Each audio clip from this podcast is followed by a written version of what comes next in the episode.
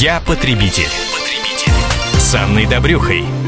У большинства из нас в семье есть как минимум один автомобиль, поэтому так или иначе все мы сталкиваемся с автострахованием. При этом на практике нередко возникают спорные или конфликтные ситуации. Как грамотно себя вести, чтобы отстоять свои права и получить достойную страховку? В этом мы будем разбираться с экспертом по гражданскому праву и страховому законодательству, юристом Грантом Казаряном. Грант, здравствуйте. Здравствуйте. И вот очередная типичная история из практики, которую прислала нам на сайт комсомольскоправда.кп.ру Марина. Мою машину повредили, когда она стояла во дворе. Видимо, кто-то утром выезжал и процарапал крыло. Что и как мне оформлять, чтобы получить страховку в таком случае? Ну, действительно, Грант, бывает такое, приходишь и вдруг что-то, какое-то ЧП, но у тебя при этом не было.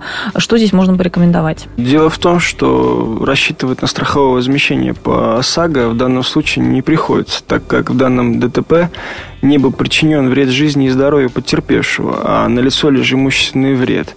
А только имущественный вред не дает права на получение компенсационной выплаты, предусмотренной законом обязательном страховании гражданской ответственности владельцев транспортных средств. Подождите, есть... да вы что, то есть если не причинен вред самому водителю, то здесь получается, да, что... то есть если ситуация такая, что там утром идете к автомобилю, автомобиль поцарапан, но как бы вам лично, то есть э, вред жизни и здоровью не причинен, то вы не имеете права рассчитывать на компенсационную выплату. Хорошо, а как же тогда действовать? То есть получается, что если у нас ОСАГО и машину повредили в наше отсутствие, тут рассчитывать не на что, да?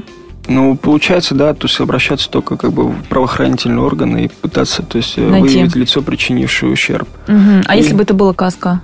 А если бы это была каска, соответственно, обязаны вызвать полицию, более того, еще уведомить страховщика о наступлении страхового случая. И мы успеем рассмотреть еще одну историю, а, тоже, к сожалению, типичную. Надежда написала. Я все время переживаю. А вот что будет, если какая-то машина повредит мою, а водитель, причинивший вред, скроется? Как э, тогда, что мне это оформлять для получения страховки, что вообще делать? Ну, как я говорил, если, допустим, лицо, виновное в дорожно-транспортном происшествии, установить не удается и отсутствует э, вред, причиненный жизни и здоровью, то рассчитывать на компенсационную выплату, предусмотренную законом ОСАГО, не приходится.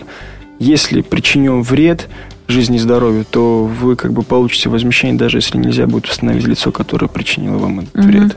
Вот, ну а что касается каска, то... Ну, а что касается сказали, каска, да? да, то есть как бы понятно, да, то есть вызываем как бы, ну, ГАИ, там, оформляем дорожно-транспортное происшествие и все. Но самое главное, то есть, как я уже как бы говорил там неоднократно, то есть, как бы не уезжать с места ДТП, как бы, а исполнить свою обязанность, то есть, уведомить там правоохранительные органы о дорожно-транспортном происшествии. И может быть, что там благодаря камерам там, наружного наблюдения как бы выявит человека, который то есть, причинил вам ущерб, и, соответственно, привлекут к ответственности. А если вы скроетесь, то, соответственно, с места ДТП, то вы можете подпасть под э, административное наказание, там, вплоть до лишения права управления транспортным средством. Ну что же, мы надеемся, что у вас дорога будет удачной, и желаем, чтобы не случилось никаких ДТП. А с нами был эксперт, юрист Грант Казарян.